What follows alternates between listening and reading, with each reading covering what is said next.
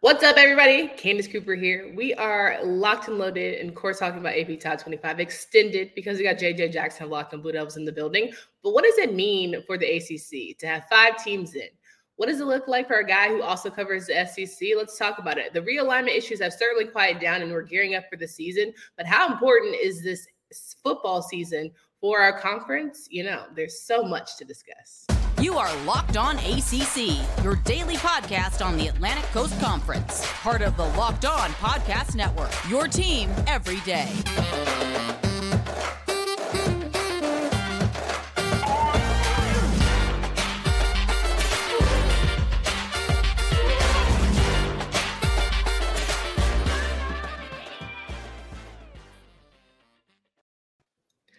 Going on, everybody? Welcome to today's edition of Locked On ACC. I'm your host, Candace Cooper. Every single day, you can listen to me, make me your first listen for free wherever you listen to podcasts. You can also view my lovely face on the YouTube channels. You can subscribe to our channel Always appreciate a good follow and a lovely comment. Positive vibes only. You know, we like to keep it nice and positive over here. JJ Jackson helps us out each and every week. He is the host of Locked on Blue Devils podcast, and he is all positive vibes as well as we get ready for what should be a very good season, not only for the rest of the conference, but including Duke. You know, showing some love. How you feeling, JJ?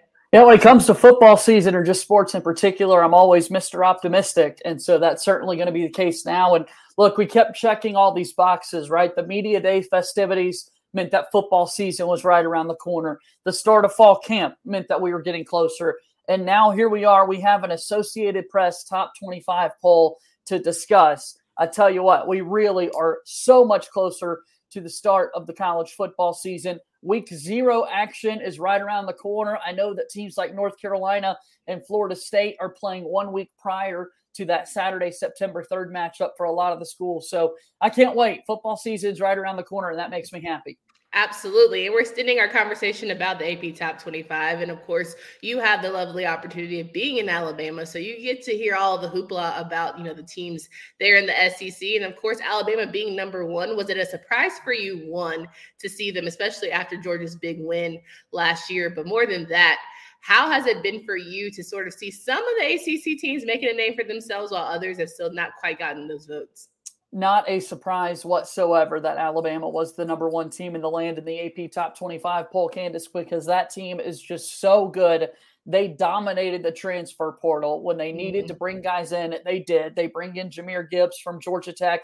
They bring in a couple of wide receivers from Louisville. They bring in Jermaine Burton, a wide receiver at Georgia, who just beat Alabama in the national championship last year. Jermaine Burton said, you know what? I'll go play for the Crimson Tide.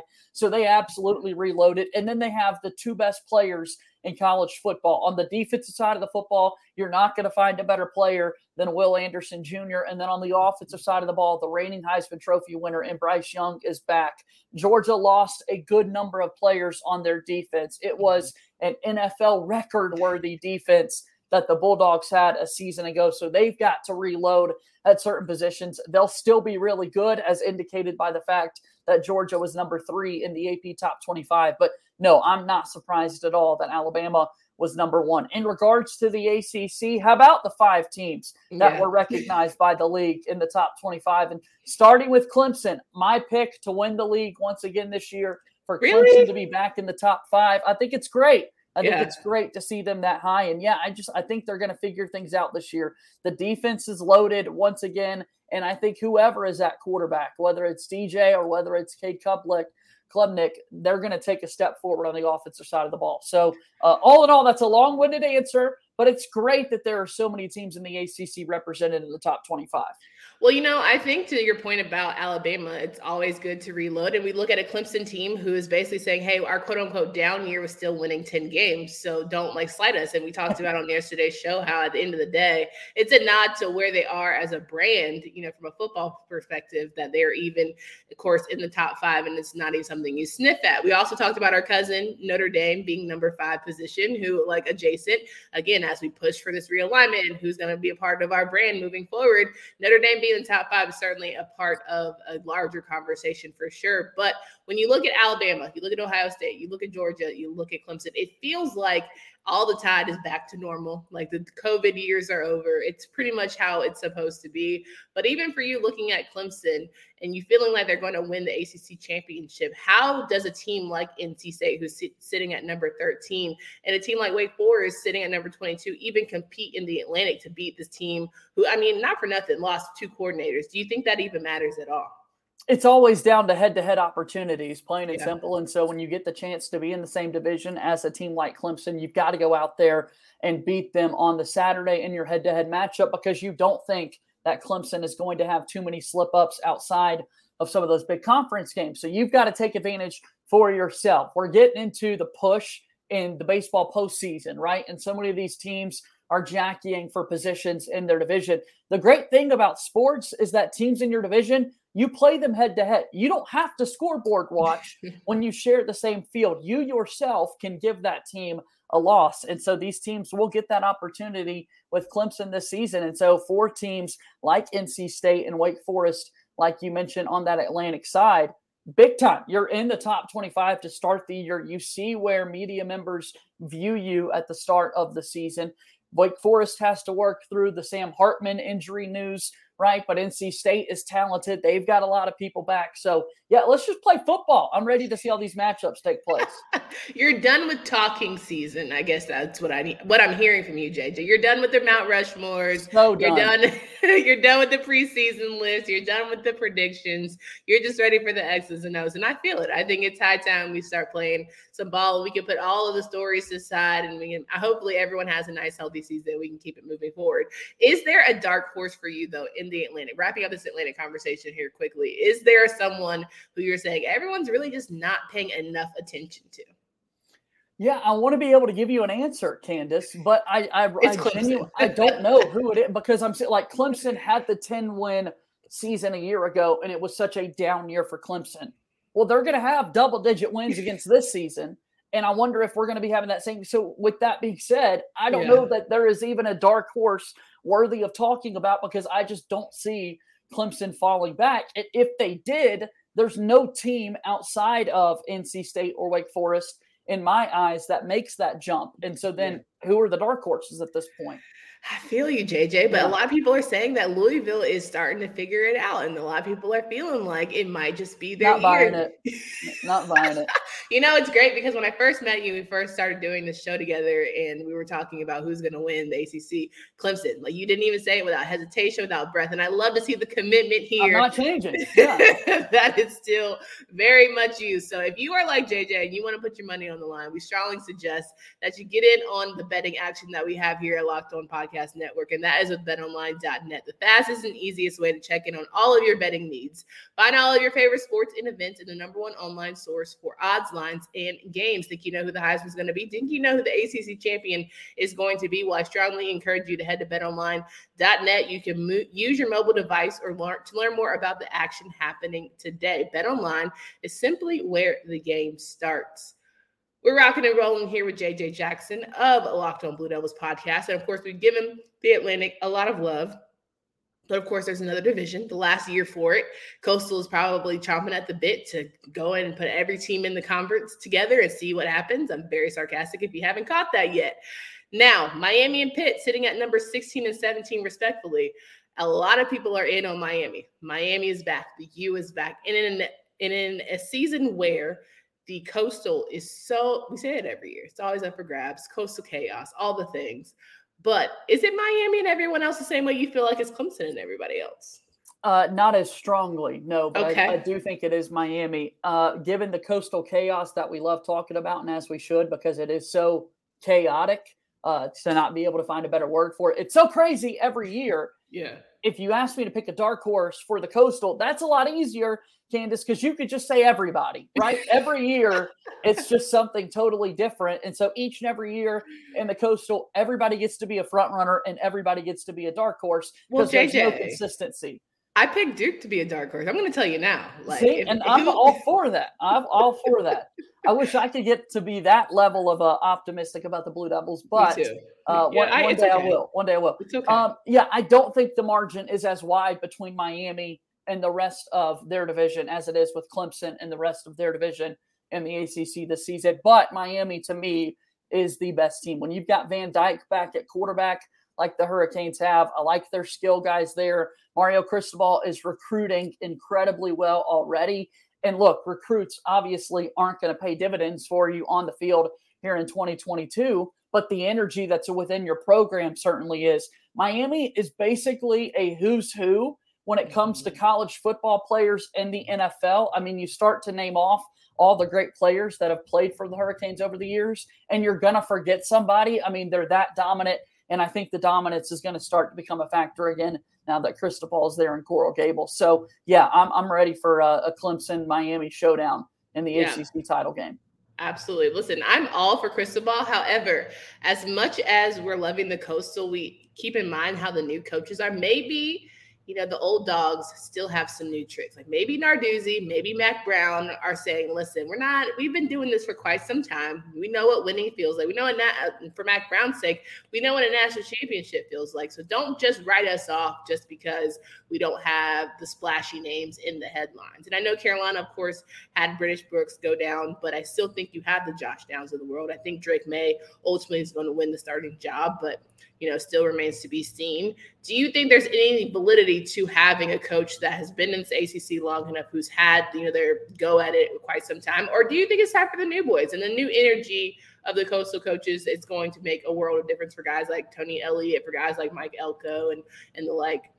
Maybe not in year one for those guys, but I, I do think when you've got experienced head coaches, it's easier for those year one takeovers, right? I think it's going to be a little bit easier for Cristobal at Miami, given his familiarity with that program than it will be for Elko at Duke or Elliott at Virginia, so to speak, Pry at Virginia Tech, whoever you want to bring up in mm-hmm. this discussion. With that being said, I do think that there is a renewed energy out of those coaches looking forward. I mentioned how well Miami has been recruiting this season. Duke already has like 27 commits in the class of 2023. Like, I don't know where they're finding all of these scholarships, but Duke is all about it. And I'm all about it that they're doing such a great job on the recruiting trail. They've rebranded David Cutcliffe. Salute to him for the 14 amazing years he gave to Duke football. Everything under his regime was hashtag Duke Gang. And now Elko has entirely uh, changed it to hashtag bleed blue. And so they're bleeding blue. They're in Durham. I think great things are coming for that program in a future years. But for this upcoming season, I do think it's the Mario Cristobals at Miami and then somebody like Pat Narduzzi at Pittsburgh that are going to be more solidified. Even Mack Brown at North Carolina, having been there for a few seasons when you look at that coastal division. Fair enough. And now that I have you here, we never got to talk about the basketball school versus football school thing. And for someone who it definitely has a basketball school. Do you feel like Coach Elko would have gotten a lot of grief had he been like offended by some by what's my guy's name? What's his name? Scheyer saying yeah. that this is a basketball school. We all know it's a basketball school. No, but I also don't know that Jon Scheyer would say something like that, right? I think there's just a level of um, I, I don't know what word I'm looking for. It just wasn't smart from either Coach Stoops yeah. or Calipari at Kentucky to speak yeah. up. Just you don't need to say anything. Like, why can't you promote being an everything school? I love yeah. when schools do that. Like, we right. support all of our sports together, while we also know at a school like Duke, it's a basketball school. and like Mark Stoops, shout out to you. Kentucky has done awesome things four straight 10 1 years, but it's a basketball school. Yeah. But as soon as you get your head coaches going against one another, that's like no no no like it's bad for no business. thank you bad for yeah. business that's the way yeah. to put it yeah 100% I, I like if i ever saw Mack and Hubert go at it i would think i would be like why it's just, just what are we doing right what are we right. doing 100%. There are other people that we could be mad at, but no, I completely agree. But I also think, again, everyone rags on me because every time I go on a podcast, I go hard about Duke football. And everyone's like, I don't understand why. I don't get it. But for someone who knows, Mike Elko really is changing things. Like, I think Coach Cutcliffe, if you look at last season, it was just dead in the water. There was no emotion. Guys weren't really feeling it. And a lot of things just didn't transpire to be, you know, it was, it was, someone coaching past when they needed to be at a place, right? Yeah. And so, not for nothing, I think it's exciting to see the players excited about football again. And I think Coach Elko has definitely brought a renewed spirit to the Duke Blue Devil program.